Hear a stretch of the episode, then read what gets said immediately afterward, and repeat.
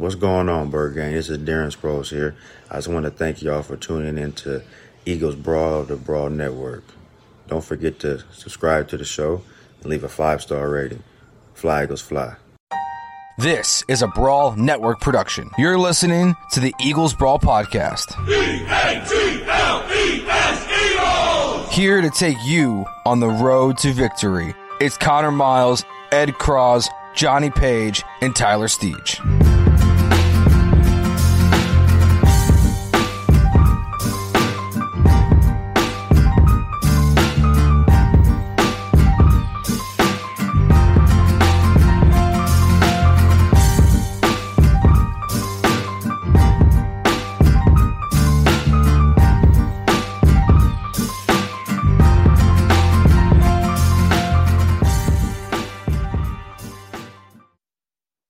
Right, thanks for tuning in to another episode of Eagles Brawl of the Brawl Network. However, you're listening, iHeartRadio, Spotify, Apple Podcast, radio.com, or wherever you get the podcast.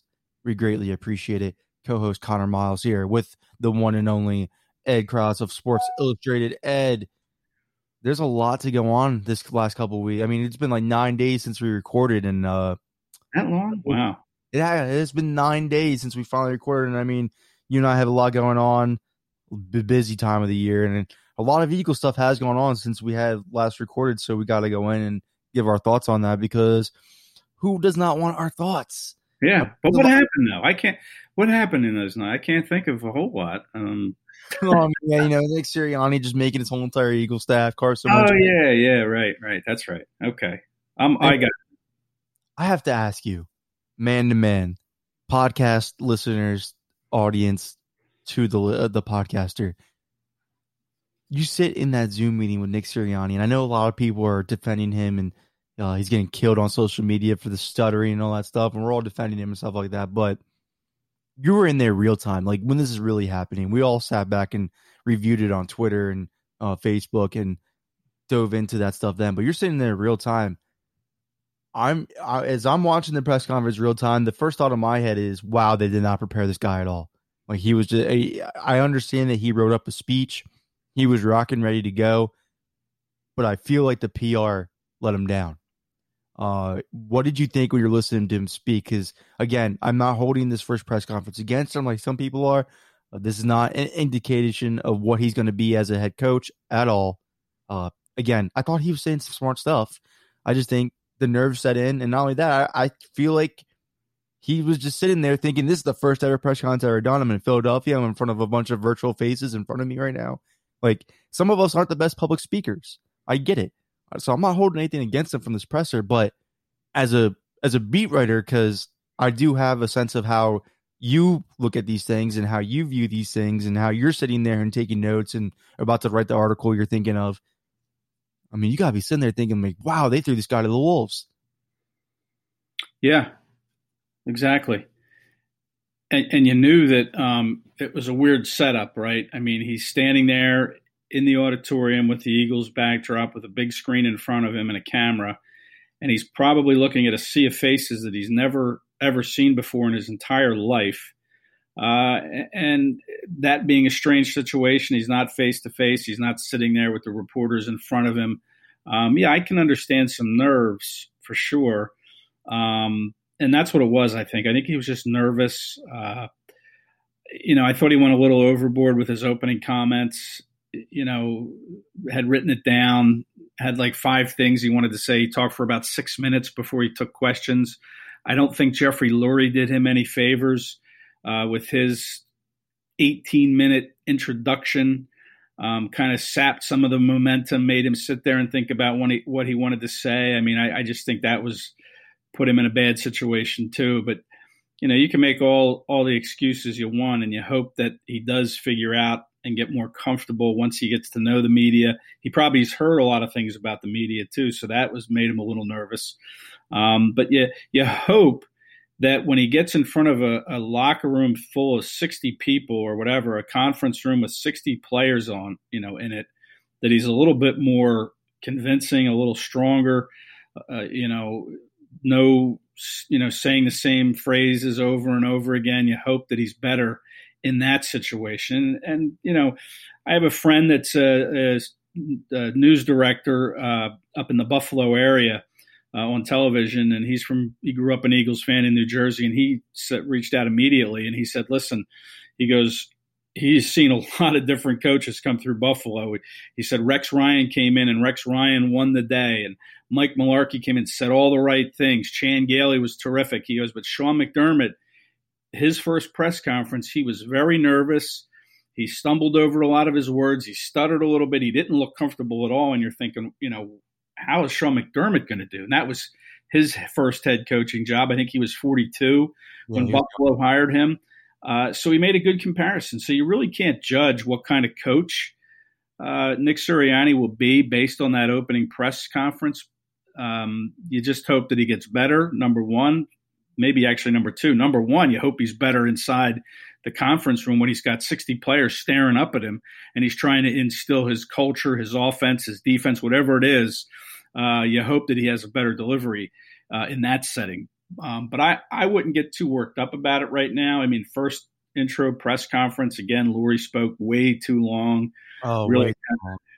I think that really kind of sabotaged his coach because you're sitting there watching him speak and you know you're thinking what am I going to say and if you're nervous already you're getting more nervous waiting and waiting for uh, your owner your boss to finish up with what he's saying so yeah I wouldn't too much the owner left you out to dry with that quarterback question yeah I mean I mean right and that's another thing is he was taking questions that really you know, we should have been focusing on. He he talked about an injury he had at Mount Union and how that kind of uh, led him to feel like you know he can relate to some players who are going through some different injuries.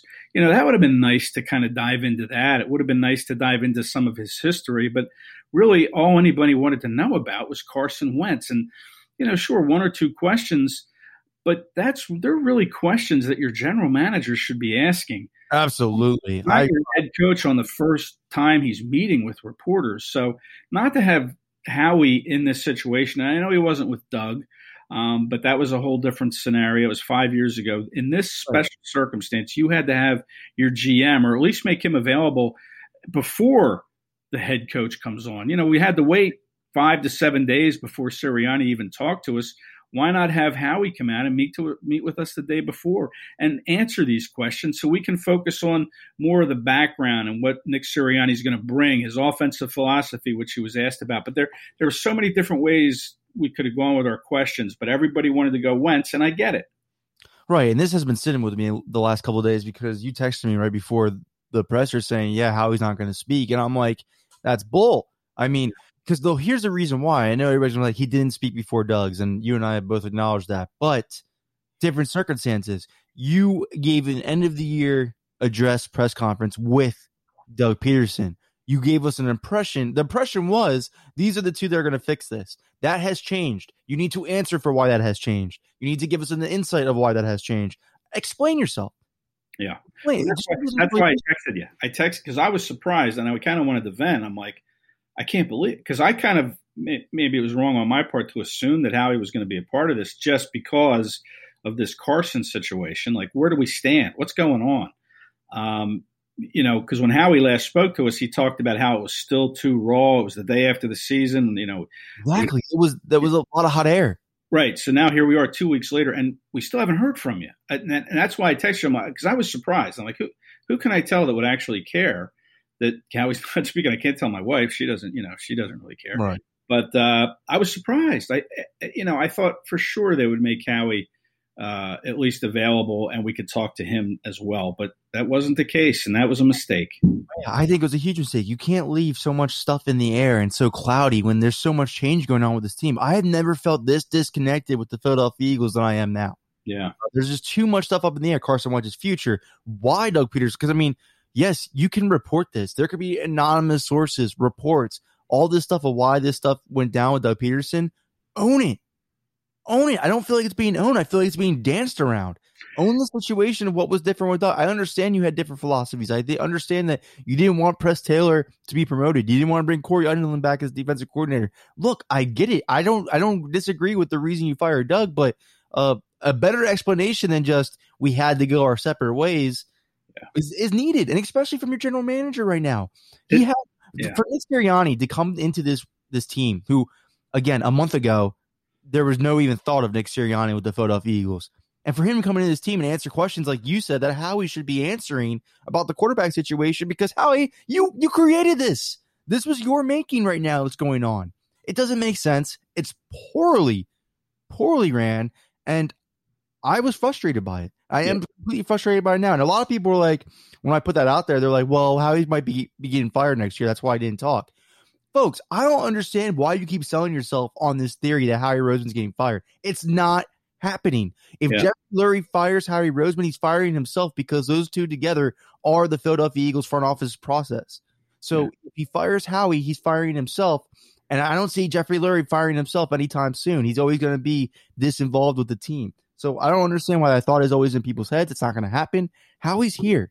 Howie's yeah. here to stay. So if you're going to be here to stay and you're going to work hand in hand with Nick Sirianni, like when nobody expected you to, be up there with him. Explain, hey, a couple weeks ago it was Doug and I sitting here virtually. Now it's Nick and I sitting here virtually because things have changed and this is why it has changed and this is what our plans are going forward. Give me some sort of direction, man. Because I have yeah. no idea what's going on with this team. I have no idea what's going on with your starting court, your either with the quarterback position. Yeah, yeah. I saw the same takes you saw as far as some fans saying, "Well, how he's going to get fired next year? It doesn't matter." But you know, look. I, first of all, you're right. There's no guarantee he will get fired. Chances are he won't get fired. But people say that to me every year. Like uh, it's not going to happen, man. And, and, what does that have to do with right now? I mean, I you know I want to know right now in the present day what is happening with the quarterback situation. Um, and I don't care about next year. I mean, we have another year to get through, and I know a lot of people might be writing off the 21 season, and, and it seems to me like maybe Jeffrey Lurie is doing that. Um, but you still have to play 16 games or 17 games, I guess it is, in uh, next season. So I want to know what's going on now. I don't want to wait a year until they go through a GM search potentially, which I don't think they will. Give me give me Howie now and explain what happened. It almost feels like they're just trying to sweep everything under this big carpet and then stomp it down and hope it goes away. Um, and it's only going to get worse and it's going to fester. And you know, here we are. We're still talking about it it's almost February. You know, we really need to start looking at you know the draft and for, well, free agency first, and we don't know anything about what decisions are being made internally about the, the most important position on the field. Which is a joke to me because you yeah. have Jeffrey Lurie out here sitting out and just admitting how passionate this fan base and how important this fan base is to him and this market, the sports market. You can't sweep stuff like this underneath the rug and not give your fans a better explanation. Like we demand these answers. I shouldn't have to rely on NFL insiders to know every little thing about what's going on with my team. Right. I should at least get 50% of the picture from them, the the dirty details, the, the stuff that happens behind closed doors. That's what I should be getting from my insiders. But I should be getting from my team is information of what's going on right now because they got a new head coach. They fired the Super Bowl winning head coach. Their quarterback situation is wide up in the air. They're not saying anything. I don't know. I don't know anything. I look, and I know a lot of people kill, and I think you feel a little bit differently than I do about this too, about killing Carson, about him not talking or coming out and speaking. How can he though, Ed? This team doesn't give him. This team's not helping. Like, there's nobody's nobody's given the direct direction. It's clear to me that they're trying to fix Carson Wentz. That's the goal. They don't want to move on. I don't think they want to trade Carson Wentz. I don't think that's an option right now. But I do think at the end of the day, if it was an honest take from Carson Wentz and you sat him down in a room and you he got to be completely honest with you and Jeffrey Lurie and Howie Roseman and everybody involved with making the Eagles decisions, he might say, I need to change the scenery. He might feel that way. Yeah. thing is, I don't know because you keep talking, you keeps you keep saying like, "Hey, we're gonna we're gonna try to fix Carson," or like we're we're letting all these Josina Andersons, Ian Rapoports, uh, Mike Garafolo's, we're making all these guys make these reports for you or put words in your mouth for you, and then everybody else just jumps to these assumptions. Yeah, it's not right. I shouldn't, yeah. I shouldn't have to do this. We shouldn't have to be doing this. We should be discussing stuff that we know at hand instead of discussing hypotheticals.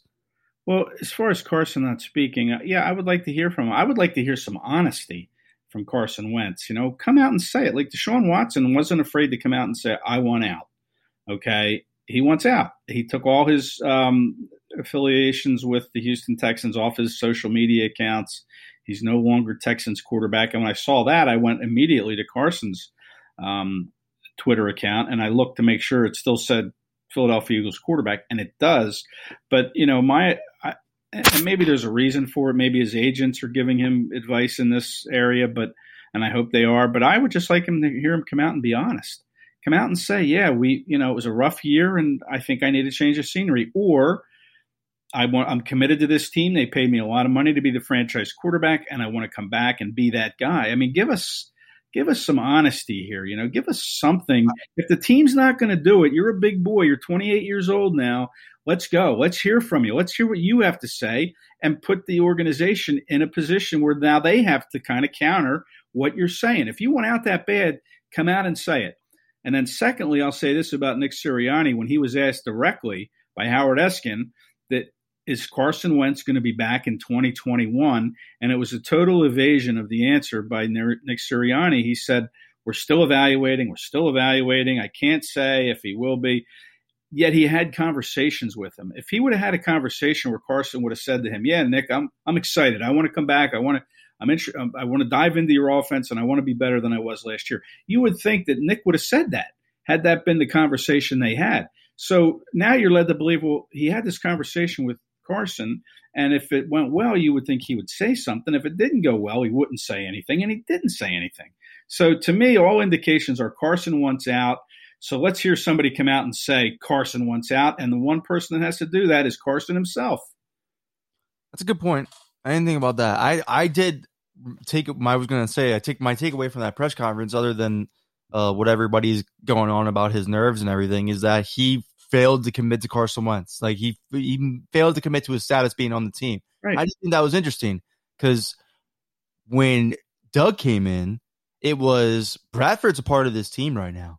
Like he did say we're still evaluating, but he he sort of made of an impression like, hey, Sam Bradford's here. I'm excited to work with Sam Bradford. And like I thought we all knew at the time, like, hey, new head coach, the writing might be on the wall for Sam Bradford. I mean, at least some of us did.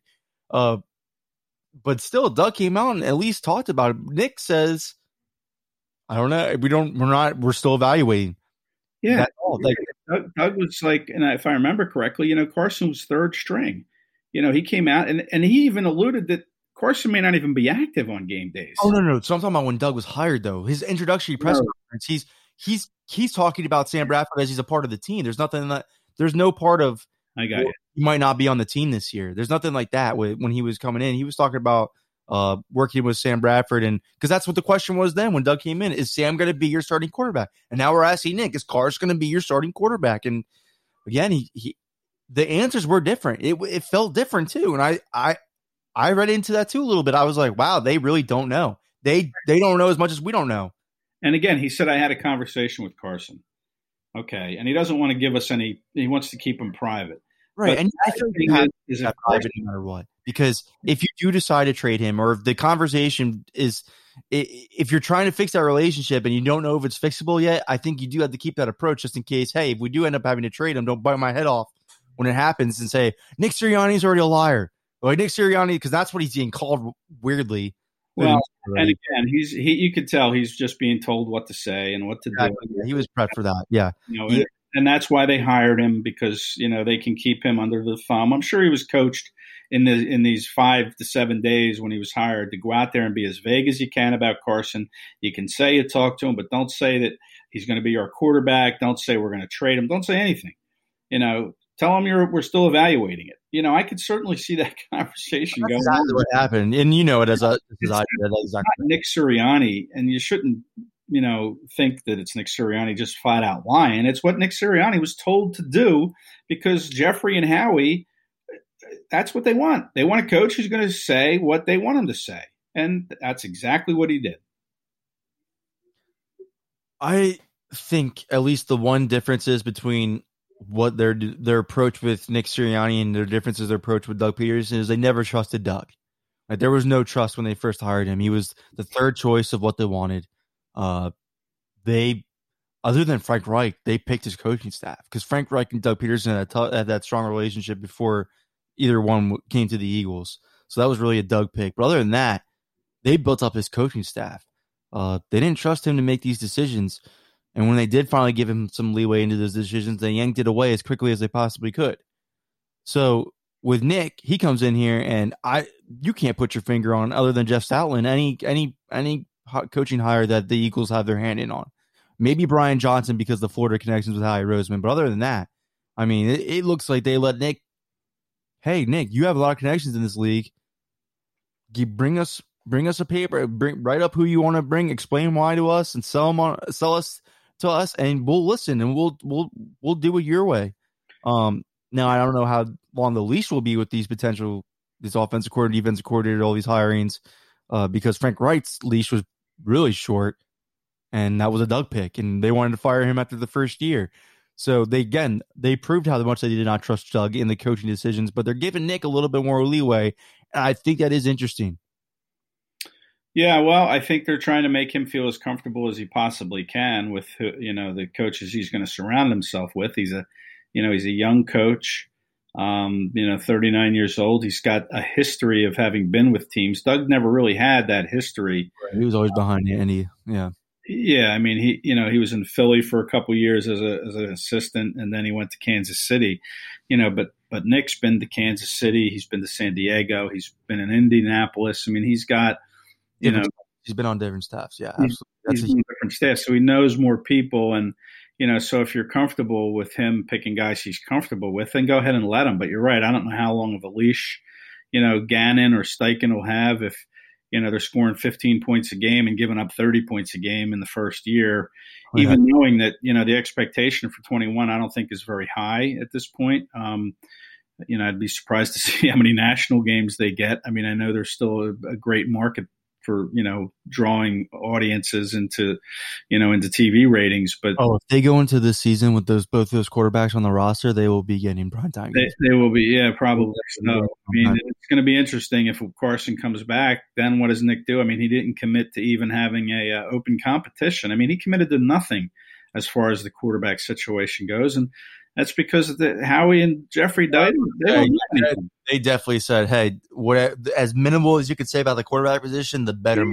Yeah, yeah. And, and it was evident. Just go out there. Yeah, they did not prep him well at all. No, he wasn't prepped, and the fact that he had to go out there and answer questions that a general manager should have to answer, uh, to me, was sort of criminal, to be honest with you. I know that people can, and I was quickly to say it to two because I know we're going back to this point again, but uh, I look at other organizations that had that announced their head coaches and uh, had these like introductory press conferences, and the GM is either sitting next to them or somehow involved. Uh, I know Howie's first time around with Doug. I think why he wasn't there then was because he was just getting his job back, and people were. I mean, Lurie got killed for it for Howie getting his job back during that uh, that opening presser. So I think keeping Howie away from that one was more managed to help Howie out than it was anything else. But this time around, he should have been there.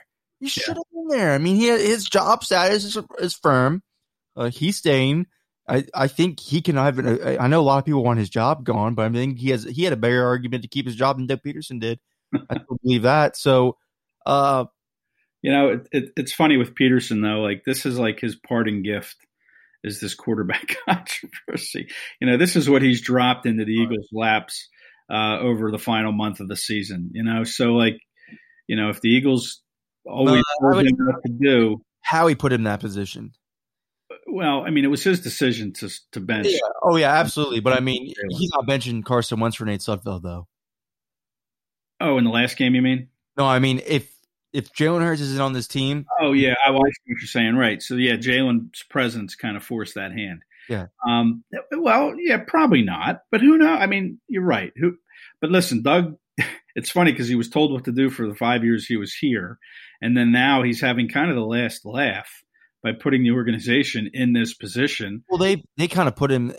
I know. I understand what you're saying. How right. he put him in that situation. Not only that, not only that. I think that quarterbacks because you're right, and I mean you reported it anyways. It was Doug's decision to bench Carson for Jalen, but that, he got the okay from Howie and Jeffrey to do it. And they're like, hey, you know what? You can die and li- live or die with that pick. We didn't do it. Right. That's what they're doing now. It was like, it wasn't us. We fired the guy who did that. Yeah. Yeah. Um, I just think it's funny that now Doug is, is seeing what's happening, and it's all because of what he decided to do. I know they took Jalen Hurts and put him in this situation, but he was there, so he said, "Let's let's give it a try, and we'll see." And now here we are. We're still talking about it, and the organization doesn't want to give us any clue what they're doing about it. And Carson, to me, it, you know, a lot of it's on Carson too. He has to say something. If he wants to come out and be honest and transparent, come out and tell us something. You know, say either I want to be traded or I want to come back. I mean, there's no middle ground.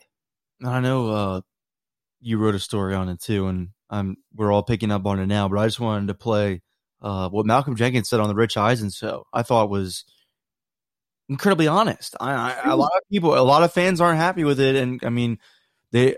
It's always funny when these former players leave and they say something bad or they do like some kind of like say some kind of negative remark. We hate them. We just hate them because they did that. But I thought listening to it, I'm like, you know what? I I I agree. And I mean, this guy was in the locker room. I, I am listening to this and I think this is completely true. I thought this from afar, and now I'm having somebody that was actually a part of the situation uh, reaffirm how I felt. So, real quick, I'm going to play what Malcolm Jenkins said to Rich Eisen about the situation with Carson Wentz in Philadelphia.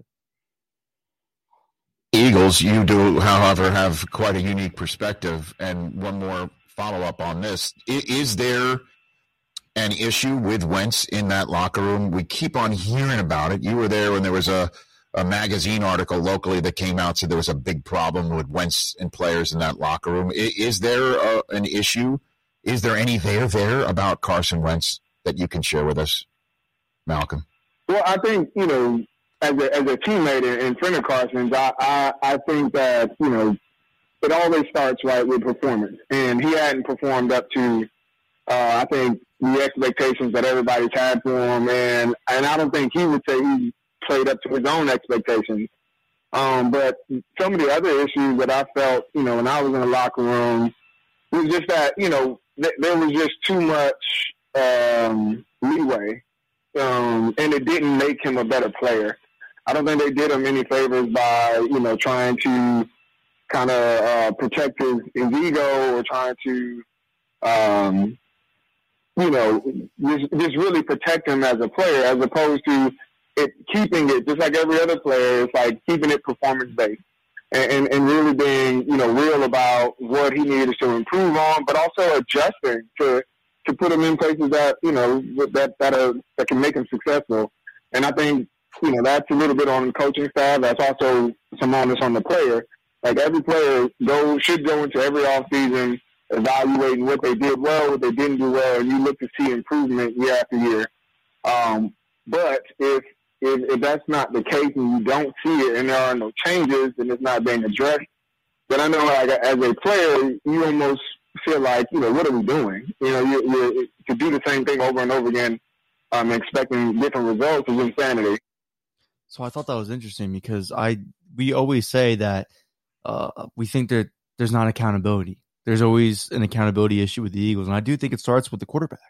I, I, I look, I love Carson. I believe in his ability as much as everybody else does, but uh, when he struggles or he fails, up until the point where they benched him for Jalen Hurts, it was a lot of leeway, like Malcolm's saying. I think there was a lot of like, eh, we'll work this out, we'll fix this, you know. Uh, and it doesn't help Carson out as a player. And I, I would agree that, that it went that way. Yeah, I mean, certainly Jenkins would know. I mean, he he would know better than anybody. And there's one thing Malcolm has always been, at least in my eyes, is is honest. Even when he was here, you know, you would talk to Malcolm about his contract. He would honestly answer it.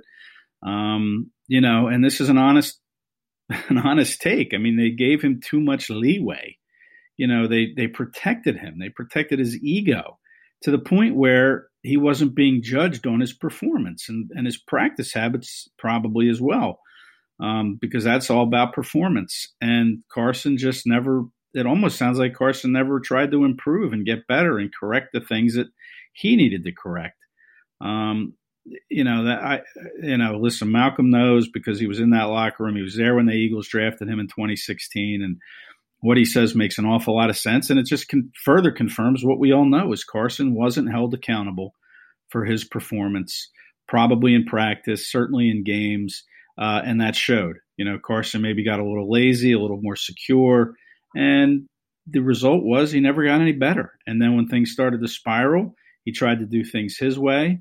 The Eagles tried to protect that, and now look at the situation we're in now. Now you bring in have to bring in a new coach, a new staff that you hope can kind of work with him and that he'll listen to. We're not even sure he wants to listen to this new staff.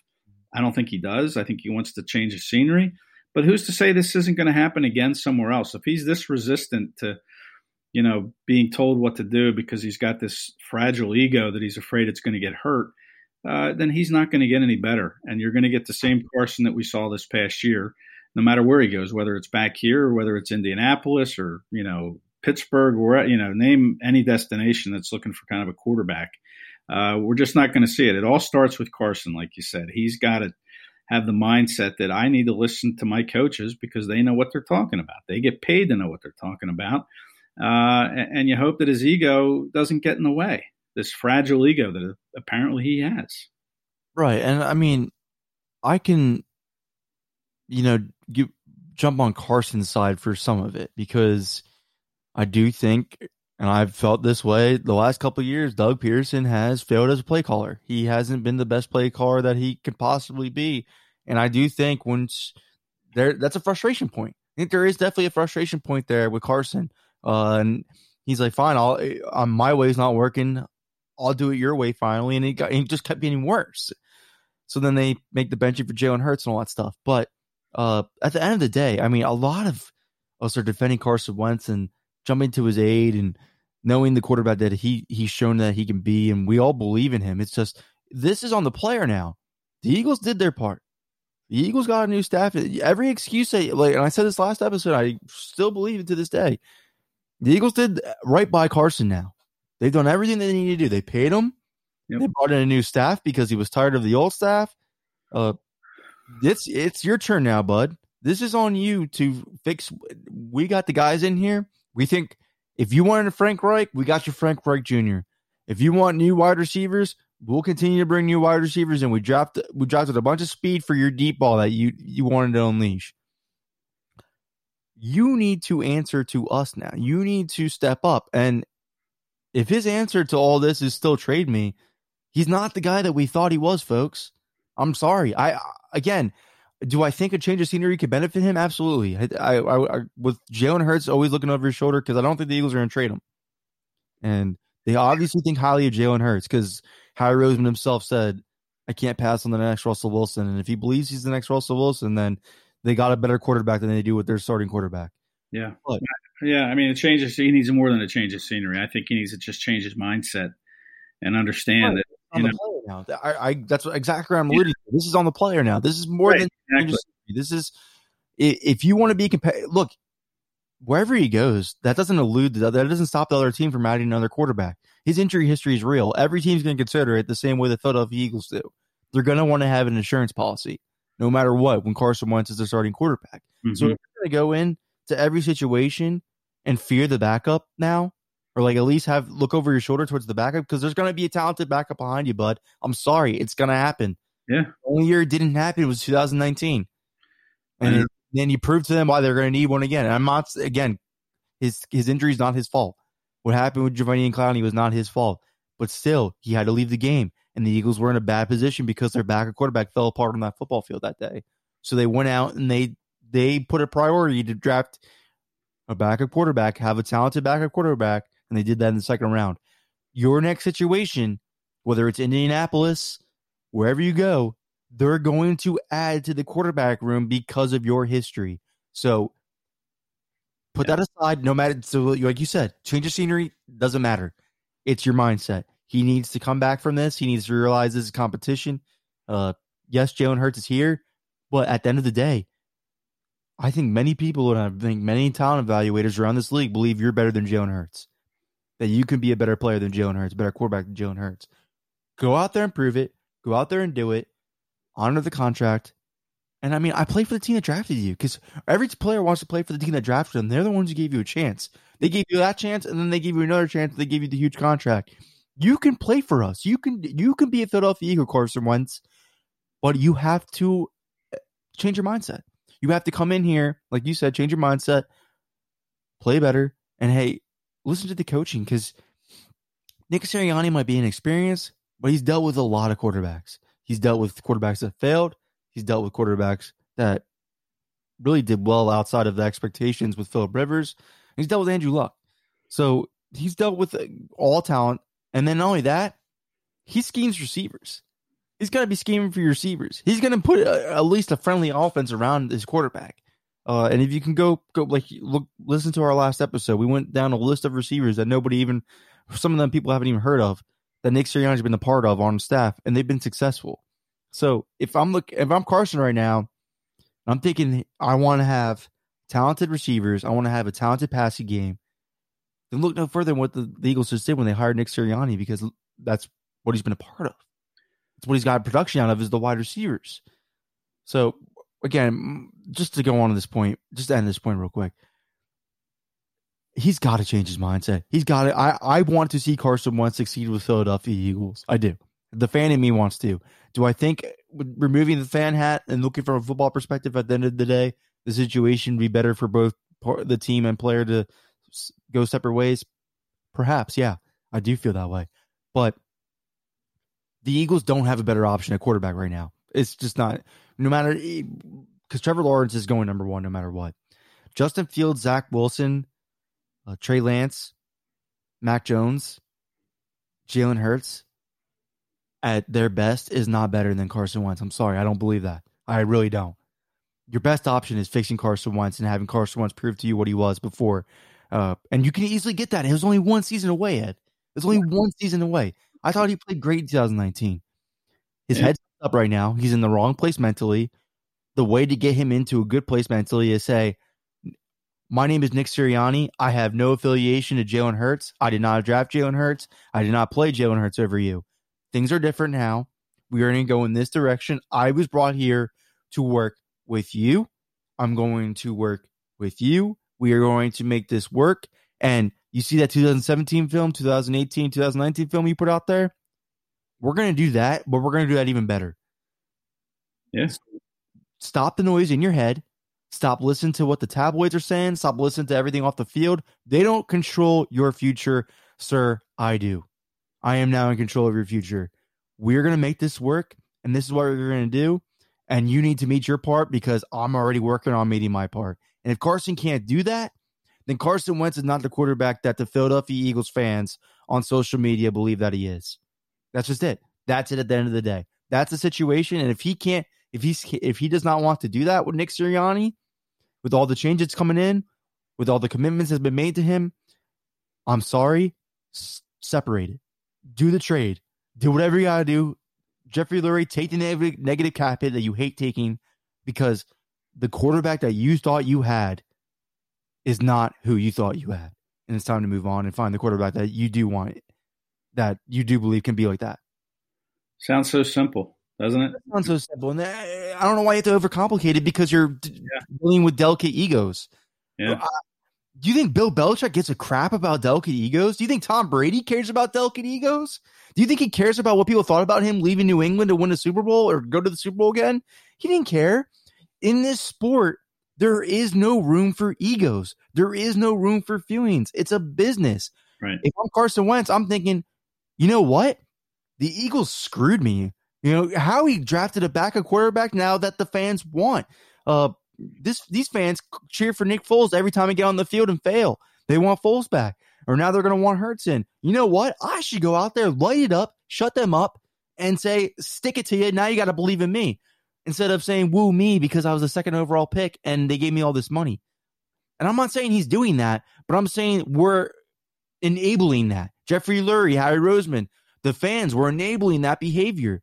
Yep. What he should be doing is going out there and saying, I'm better than Jalen. I was better than Nick Foles. This team picked me because of those reasons. I'm going to show you why right now. Instead of, woo was me? I can't do that. I that especially for the quarterback position because no player in that locker room is going to respect that. I know Fletcher Cox and him are best friends. I know Brandon Graham has a great relationship with Carson Wentz. I know the defense guys on defense love him, but when Jalen Hurts went out there and made plays and was exciting, Greg Ward picked up his game a little bit more. Miles Sanders picked up his game a little bit more. Jalen Reagor picked up his game a little bit more. Things started getting a little bit better when Jalen was out there because he was exciting and he was making things happen that Carson wasn't making at the time of his struggles. So if I'm Carson Wentz and you want to go buy those guys back in that you play with, that you actually throw the football to, that you're with every snap, go out there and dominate. Be the Carson Wentz that you know you can be. Let all the off the field stuff, all the stuff that's in your head, all the mental stuff holding you back, let it go. It's over with now. It's completely over with. This new staff doesn't have, I mean, besides Brian Johnson, the quarterback coach they hired, doesn't have a lick clue of what Jalen Hurts can do in their offense. Their offense isn't really, I don't believe that their systems that they're implementing fit Jalen Hurts. They fit Carson Wentz. And Carson should know that. So this team just set your set the situation up to put it all around you. Uh, they paid you. You believe you can be this good, th- th- this talented quarterback. The fans still believe that you can be this talented quarterback. So just go out there and do it, man. Put all this stuff behind you. And if you can go out there and play to that level and you still don't get the respect from the fans or from or you still feel this type of way, you still feel like, hey, Jalen's here. I feel like this franchise is disrespecting me. Then go ahead, go go about it because it's different what Deshaun Watson's doing. Deshaun Watson will go out there and still play played some of his best football last year on the one of the worst teams in the NFL. Individually, Deshaun played incredibly well. Yep. Matthew Stafford individually plays incredibly well on a bad Detroit team, and they wanted to move on finally. And those teams, I mean, Detroit granted Matthew Stafford's uh, request because the, he's right and Houston might end up having to request, I mean, having to accept Deshaun's request because, you know, he's right. So at some point in time, if this does happen and Carson does play extremely well and they do have to still separate ways, it's going to come to the point where he's right too. So he's not right yet in this situation.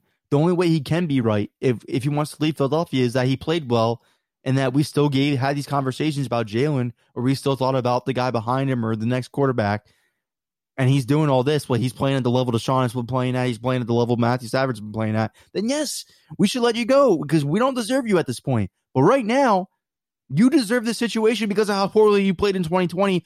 Go out there and play better. That's all I'm asking for because they did their part to make you play, to put up a situation for you to play better. So now it's your time to do your part. That's all I'm saying. Yeah, and maybe Nick Sirianni said all that. Maybe he did say to Carson, "Listen, you know, you're my guy, or not you're my guy, but you're the guy that I've been charged with working with. I didn't draft Jalen Hurts. I wasn't here last year. This is a new chapter, a new page, uh, and let's do this together, and we'll see where it goes." But for some reason, it doesn't seem like Carson's either come to grips with that yet, or he's still thinking about that. I don't know what he's waiting for. But if he wants out, he needs to come and say, "I want out." That's and I understand if he does want out. I get like I, I'm not saying he's wrong for not wanting that. I just believe, look, they did everything pointing in the direction of wanting to be with you. They're committing to you. You should. I think you should commit a little bit back because of the changes that they made.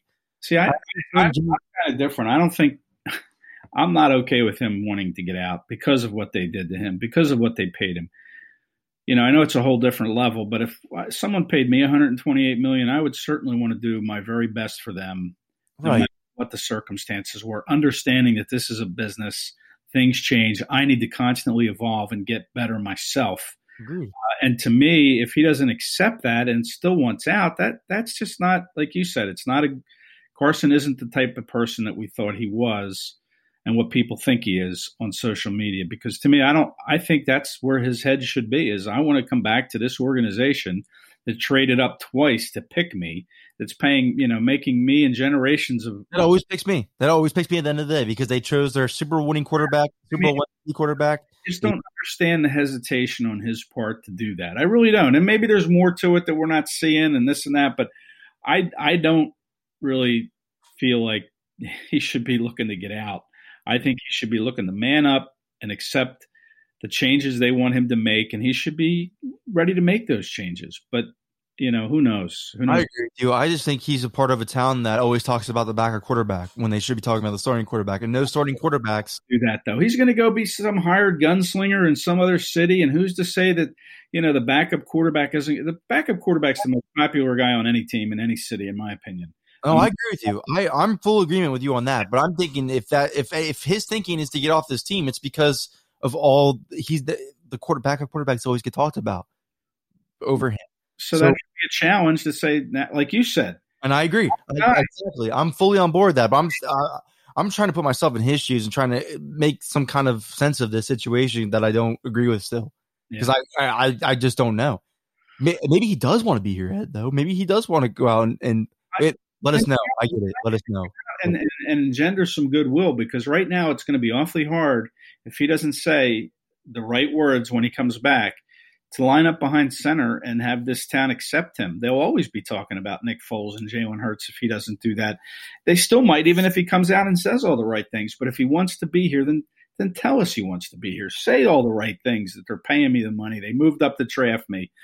Um, and hope that that kind of soothes some of the feelings of some of these fans right now that are, are anti Carson Wentz. And it's a growing number, I'll tell you that. I mean, I know there's a loyal uh, fan base to him, but it's a growing number of fans are going to have a hard time accepting him coming back if nothing is said. And all of a sudden, they're paying him his $10 million bonus, you know, three days after the league year starts in March, and he's back on this team in OTAs and minicamp uh, without anything being said. I, I, would find that hard to believe that it would happen that way. I think something would need to be said because he's got a lot of fences to mend if he returns. I agree. I, I completely agree. And I feel like if you're a player on this team who's fighting for your job, or like if you're like an Alex Singleton who uh, had no opportunities, had to force his way to get an opportunity and proved he deserved it. If you if you're Jordan Mailata, if you're if if you're Boston Scott and you're scra- scratching through just to get an opportunity and prove that you deserve to be here. And you're watching the treatment of Carson Wentz on this team. It's a bad message to send in the locker room. It yeah. is like, hey, you have to fight for your job, but he doesn't because we paid him and we draft we trade up to get him. Like that's right. not a good that's not a good message to send. So I do agree with you. I think at some point Carson has to own the situation and say, I want to be the leader of this team. I want to be the franchise quarterback because these other players are it's not just the fans who need to hear it. It's not just I mean ownership probably doesn't care. Front office doesn't care, but I mean these players need to hear it too. They need not only that, what about the players that are be coming into this team that don't know anything about this situation, like the free agents that want to sign here or the, or the the draft picks? Like there needs to be some kind of vocal leadership on this team, and it, and it shouldn't be from Fletcher Cox. It shouldn't be from Brandon Graham. It should be from your franchise quarterback. Yep. Yeah, so I completely agree with you. But Ed, before we end up the episode, man, I need to get some of your thoughts on this coaching staff picks because I know we talked about uh, Jonathan Gannon last time, and I I was a fan of that pick. I think that's going to be a really good uh, hiring, and I mean, shout out to Adam Caplan and the, for his take on for him on the inside of the birds because apparently he asked around the league, and uh, some people pegged Jonathan Gannon as the next Brandon Staley uh, to be the up and coming defensive mind. His next thing is the head coach. Uh, that's exciting. But the big thing I liked about Jonathan Gannon hire is, and the hires that they're making, it, it looks like they're they're focusing on certain position groups. Like this, Jonathan Gannon excelled with the def- defensive backs. The Eagles have struggled with defensive backs, so that's a great hire off the books for me right there. Uh, Shane, uh, St- what was it again? Shane Steichen, Steichen, I believe, yeah. Steichen, Steichen, the offensive coordinator they hired. Uh, yep. you know, uh, you can give credit to Pep Hamilton. You can give credit to Anthony Lynn, which I wouldn't. Uh, but you also have to put Shane in there for the conversation of what ha- what happened with Justin Herbert last year. I mean, look what Justin Herbert was at Oregon, and look what he became with Los Angeles Chargers. Because at Oregon, I was questioning him big time. Uh, they didn't have enough talent around him, and it showed. Uh, they didn't have an off the best offensive line around him at all times throughout his career, and it showed. He goes to Los Angeles, and again, this team does not have a. T- this team didn't have any offensive line talent uh, besides Trai Turner this team didn't have outside of Keenan Allen much contributors at wide receiver. Hunter Henry kept getting injured. Mike Williams was always injured, but he still had one of the best. I mean, if not really the best rookie quarterback season of all time, and Shane had his hand in that. And they had guys throughout the years that did have injuries. They had wide receivers like Joe Reed, uh, the Guyton kid step up that you, you, people would never heard of, and Justin Herbert was going off with these guys. So when you look at making these hires, you're looking at a guy who had a rookie quarterback that nobody expected anything of and an offense that nobody expected much out of from a quarterback that was looked completely washed leave who's been there for years and that offense explodes with that rookie quarterback. So you bring that in and you say how can you implement that with the Philadelphia Eagles with their struggling quarterback? Because at one point I guess I mean I know it's a different level of football but at one point Justin Herbert was struggling and then you brought him into the NFL and you involved him into being one of these quarter I mean he looks like one of the best quarterbacks of our future now. How can you do that with Carson Wentz who's struggling? how can you fix our struggling DBs who, outside of Darius Slay, we can't figure out at all? That's what I like about these hires so far, Ed. And Brian Johnson, too. I mean, he, given his ties to Jalen Hurts, that's fine. But I mean, he's gone to situations and he's evolved the quarterback play, and he's a former quarterback himself. So I love that hire, Brian Johnson. That was one that I was really big on. But yeah. what do you think about these hires so far of this coaching staff, Ed? Well, just to follow up on your Brian Johnson point, he's probably the one I'm most excited about. Um, you know, 33 year old uh, former quarterback um, who had a really good career in college at the University of Utah um, behind Alex Smith his first year, and then he finished with the most wins in Utah history as a quarterback, 26 of them. Uh, but he's 33 years old, and already he's the offensive coordinator for a Florida offense that, to me, has four very talented players. Kyle Trask, he helped develop uh, into uh, you know a top uh, first top eligible quarterback because before he wasn't. But who knows? But he developed Kyle Trask. He saw Kyle Pitts, you know, the top tight end that's ranked in this class, who you can wa- line up as a receiver because they lined him up everywhere at Florida. And that's that is probably a credit to Brian Johnson. You know, he has two very good receivers in Trevon Grimes and Kadarius Toney that are going to get drafted. I mean, he to me he is something to be excited about, and I think he'll be more than just a quarterback coach. I hope. I hope he has a heavy hand in the game planning, and um, Sirianni sort of alluded to that. That you know he he's a guy that brings some college um, schemes to us that we can implement. Um, so I really like this hire of Brian Johnson, and to the me, first, the first three important hires of this team were to get the head coach that would fit Carson Wentz, or to at least make an offense around Carson Wentz better and they they felt like they'd done that. The second most important hire was defensive coordinator and fixing the secondary because it's been decades the secondary has been broken. The third most important hire was quarterback coach. I do think that they made they knocked this one out of the park with Brian Johnson. I think so. I think he's a guy that could be on the rise. Um, could be an offensive coordinator in the NFL at some point. Oh yeah, very Absolutely. soon. Uh, so I love that hire, and I, and I, think this too is eh, a lot of people look at it as a as a negative counterpoint, but I think having experience with both quarterbacks, I mean, excuse me, at least having some knowledge of Jalen Hurts, mm-hmm. and, and, then also coaching a pocket passing quarterback, I think it's important because we still don't know what the direction the Eagles are going to go in. So at least you know this coaching hire right there, yeah. uh, he's going to work with either quarterback and get the best out of him either way. You would hope. Yeah, I, I really like the hire you know, I mean, you could have said you could have made him the offensive coordinator, but I think what Sirianni wanted to do and what the Eagles allowed him to do, Howie and Jeffrey, uh, was to bring in guys that he's familiar with. Um, clearly, he's familiar with Steichen from his days in San Diego, well, now Los Angeles, but the Chargers. Um, he's obviously familiar with Jonathan Gannon um, having spent the last three years on the staff together with Frank Reich. Um, so he's bringing in familiar familiarity as some of his key lieutenants, um, and that's you know that that's a good thing. The fact that it's kind of a young staff is a concern, an untested staff um, is a big concern. I mean, there's going to be growing pains. There's no doubt. There's not going to be that senior lieutenant that Nick can turn to and, and ask for some counsel of some situations that maybe he's been through because he's been in the game longer. Um, yeah, you know the Eagles love hiring these offensive consultants. I would not, and I know we, we brought him up as a, as a choice for offensive coordinator, but you know if you want to bring in Marty Mornhinweg as an offensive consultant, you want to bring in Scangarello as a consultant, why would you not at least bark up the Jim Caldwell tree? Yeah, and you don't want to muddy the waters, but I think you should bring in someone to kind of be kind of that ear that uh, Nick can turn to when things get tough, um, who can be a part of the game planning, can help mold it, shape it. Um, and yeah, Jim Caldwell would be great. I was a little surprised that he was in the mix to be the head coach of the Texans you know, at 66 years old, I kind of thought maybe he had not had any more interest in being a head coach, but clearly that's not the case. But, you know, Jim's been out of the game now, I think, for a couple years. It would certainly make sense to bring him in um, to Philadelphia. Work with the Dolphins. Yeah, maybe he did some work with the I Dolphins. Mean, it was like the same thing like Marty Mornhinweg did with the Eagles this past year. So that's yeah, why I'm. They let Marty go. I mean, he's not going to come back. I like that though. That was a, I wouldn't have wanted him back anyways. I I was really frustrated that they brought him back in the first place, but but there uh, are guys out there that could be the senior offensive consultant that he could. Hey, there's nothing wrong with that. Look to. No, I don't think so. Um, but that that's the one concern I have. But as far as the staff goes, you know, he brought in an experienced D line coach, Tracy Rocker, um, you know, and that's really the linchpin of that uh, Eagles team is the defensive line. So Rocker, I think, was a good hire. He's in his 50s. And then on the offensive side, the offensive line, obviously bringing back Jeff Stoutland, terrific move. Really the only guy they're bringing back um, from the old staff. You know, um, guy deserved to bring back, be brought back, in my opinion. What's that? He was the only guy that deserved to be brought back, in my yeah. opinion. I think they had to go different.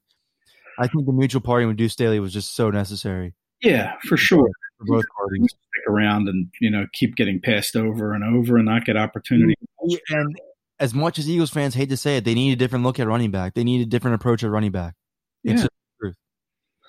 Yep, I mean they've got a lot of holes. There's no doubt. Um, but uh, you know, and again, I think this is a staff that it is young and it can grow with an Eagles team that probably won't do much in 21 uh, in terms of wins and losses. So you're going to get another couple high picks next year. Right. These hirings, I, am glad you said that. I just want to interrupt real quick because these hirings scream to me this rebuild's happening. Like we're going to grow with these guys. This roster is going to grow with these guys. It's not going to uh, compete with these guys. It's going to grow with these guys. And these coaches are going to grow in each, um, uh, you know, as each year goes by, and they don't make you know they're going to make mistakes. You know, there's going to be some questionable things. Everybody's going to question in Philadelphia because it's Philadelphia. Um, but you hope that as the talent on the team grows, that the coaches grow as well, and they learn some lessons from some of the decisions that they make that might be wrong during the games or at practice, whatever. You hope that they iron these things out as the roster is ironing things out. And then, you know, in 2022 or 2023, boom, you're ready to hit the ground running. You have an experienced staff now, you have an experienced roster, and now we're ready to compete again for a Super Bowl. Right. It, it really is just like 2016. It really, I mean, it, besides the your your young quarterback at this point, it's a completely different situation in quarterback. But I mean, Doug after that season left a lot of people scratching their heads if he was the guy, yeah. if this was the right move. And I, I, I do believe it's going to happen again with Nick Sirianni. I think they're going to have that type of season again. It's I, again, this division is so winnable that anything can happen. Uh, but if Washington finds that that quarterback, if they get their quarterback this offseason, because uh, they were a part of that Matthew Stafford trade uh, interest, so if they get a Deshaun Watson or something at quarterback this offseason, I am a little bit more afraid of Washington football team than I was than I am now. Yeah. But uh, this division is so winnable.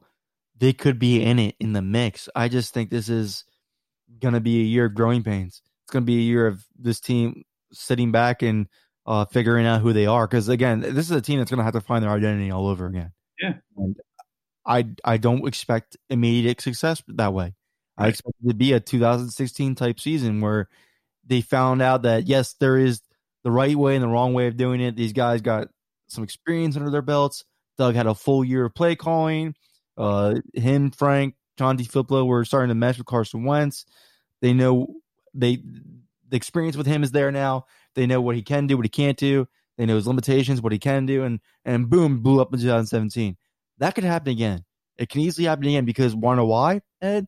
This core talent of young of this core young talent that they have is is talented. I mean, Carson Wentz if if him and Nick Sirianni get it right, that's a good thing because he's still young and you still got many years of him to go. So that's a good thing. Miles Sanders, criminally underused this year, superstar in the making, I believe. I know a lot of people question if he can be a bell cow. I don't need him to be a bell cow because I can still tell you right now, with those 18 to 20 carries he can get, he's going to look like LeSean McCoy. The offensive line has some talent on it. There's some talent. Jordan Mailata is something to build on. Andre Dillard still a young prospect. Uh, I I believe Lane Johnson's back. Uh, who knows about center with Jason Kelce? Who knows about Brandon Brooks right now? But Nate, I Herbig, Nate Herbig showed well. Uh, Jack looks like a keeper for the future. Maybe uh, Sam is still good. I think Sam is a good player. Yeah, uh, yeah. You have some talent. You have potential with Fogelty. You have potential with Reagor. But and look on the defense. Josh Sweat that's a that's a player you can build around on your defensive line. Derek Barnett showed a lot this year. I thought that you can continue going forward with him. Javon Hargrave is still young. Like Alex Singleton's a young player. You have you just got to figure out in the secondary. You got to find that one young player in the secondary that you can hang your hat on because you don't have anybody right now. And, and, you look at the drafts that have gone on with that talent that's been drafted in the secondary at safety. and some of these corners that are now in the league and doing well, safeties, you know, Juan Thornhill in Kansas City. I mean, guys that are doing well that the Eagles could have had, and they just didn't draft them. Yeah, Jeremy Chin would have been nice. Yeah, I mean, you could go through a whole list of guys. That my point is though is that they have the core young talent in place that can grow with this coaching staff, and they just need more of it. They need yeah. to get more of it and that's why this picks this number uh, six pick is more important than it's ever been in years past for the Eagles, the first round pick. And even the second round pick, because it's going to be in the 30s. And then I think their third round pick is number 70. So you're going to get three players out of the top 70 in the country um, that you know you have to hit on. They have to be guys that can contribute. You can't spend it on a Davion Taylor in the third round who no. do anything. Oh, um, can't at all. That can't happen again. you need guys that can come in and impact.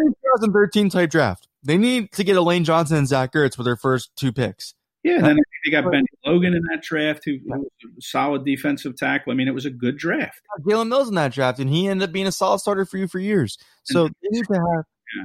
they need to have a 2016 type type draft because, no, excuse me, a 2013 type draft because you need these core I named some players for you, but those aren't enough. Like you need a core player in the secondary because that's a huge important position group on the field. You need a core wide receiver though. You need to you need to hire a wide receiver you can hang your hat on. You need that number one. You do. It's a passing era league. You need it now. I know everybody's going to argue the stats of what Super Bowls, who's uh, won Super Bowls with wide receivers and all that stuff, but it's still an era league where the wide receiver is dominating now, and you need a wide receiver one to give Carson Wentz or Jalen Hurts or whoever it's going to be. You still need that. Uh, but other than that, they do have core talent to build on that this young coaching staff can develop and go into 2022, 2023 and have that 2017 type season with. Yeah. You need to keep adding and you need, you need to hit that sixth pick and that second round pick out of the park. You yep. need to, you have to. It's imperative that you do it now this year out of all years. But Ed, it's been great talking to you, man. It's been nine days again since we last recorded. It's insane because we usually been iron these episodes out, but a lot of stuff going on. Uh, we'll, yeah. be, back, we'll be back soon. We'll be back recording soon. It's a fun off season with the Eagles news, man. We're gonna have a lot to talk about. Yep, that's for sure. Thanks, Connor. You can check out Ed's and John McMullen's or I was gonna say Ed in the episode when we were talking, um, and you're talking about, well, I'm held to some standard at my job, so should you. I was gonna say if John puts out like a week of great material and he gets way more views than yours does, you can't just sit there and be like, "Well, I'm Ed." Like, you know, I, I've started, I've been the number one in Sports Illustrated. Like, I brought John here. Like, uh, you can't do that. You have to get better, right? You have to be like, "Well, what can I do better?" Carson right. do the same way, man. Hold Carson to the same standards you would hold Ed to. I'm not threatened by any of that, man. I mean, I welcome it. You know, I'm like, hey, if he's doing well, that makes me have to work harder to do well too, and vice versa. And you know, I just keep my head down and I just keep doing my job and keep going forward. And, you know, really that's the mentality I have. I know it's not, you know, you're not playing quarterback for the Philadelphia well, Eagles. Hope your quarterback would have that type of mentality. You would, leader. you would hope. I don't think he does. I hate to say it, but I don't know why. I kind of agree with you, to be honest with you. And I hate to say it too because I love Carson Wentz and I believe in Carson Wentz and I would I'm all I don't trade Carson Wentz this offseason. I will say it every every week. I don't. The only way I trade him is if he looks Nick Sirianni dead in the eye after what I just said earlier in the episode and says, I don't want to do this still, then I'm like, all right, you got to get rid of him because he's not the player that you thought he was. He's not even the person you thought he was. Right. But it there, man. Again, check out Ed's and John McMullen's articles on Eagles Sports Illustrated. Great coverage on these new hirings of these coaches, everything going on with the Eagles right now. And we'll be back with Eagles Brawl. Again, check out our Twitch channel, Eagles uh, twitch.tv slash Eagles Brawl. We're blown up on there. Uh, we're going to start posting more on there and just be exclusive Eagles Brawl Radio content on there. So check us out on there as well. Thanks for tuning in, guys. Appreciate it. You work hard for your money. Are you sure it's working hard for you? You can be sure with West Credit Union. As a credit union, West is all about people, you and me. So they do the right thing by offering us better rates, greater choices, and better service. West Smart Rewards Checking is a perfect example. It's a checking account that pays you with rates up to 18 times the national average. Really? Check it out at MarrowWest.com. And service? West takes pride in what they do Experience it. Your dreams and West's values just go together. Consider West today. You work hard for your money. Are you sure it's working hard for you? You can be sure with West Credit Union. As a credit union, West is all about people, you and me. So they do the right thing by offering us better rates, greater choices, and better service. West Smart Rewards Checking is a perfect example. It's a checking account that pays you with rates up to 18 times the national average. Really? Check it out at MarrowWest.com. And service? West takes pride in what they do. Experience it. Your dreams and West's values just go together. Consider West today. Thank you for listening to Bleav. You can show support to your host by subscribing to the show and giving us a five star rating on your preferred platform. Check us out at Bleav.com and search for B L E A V on YouTube.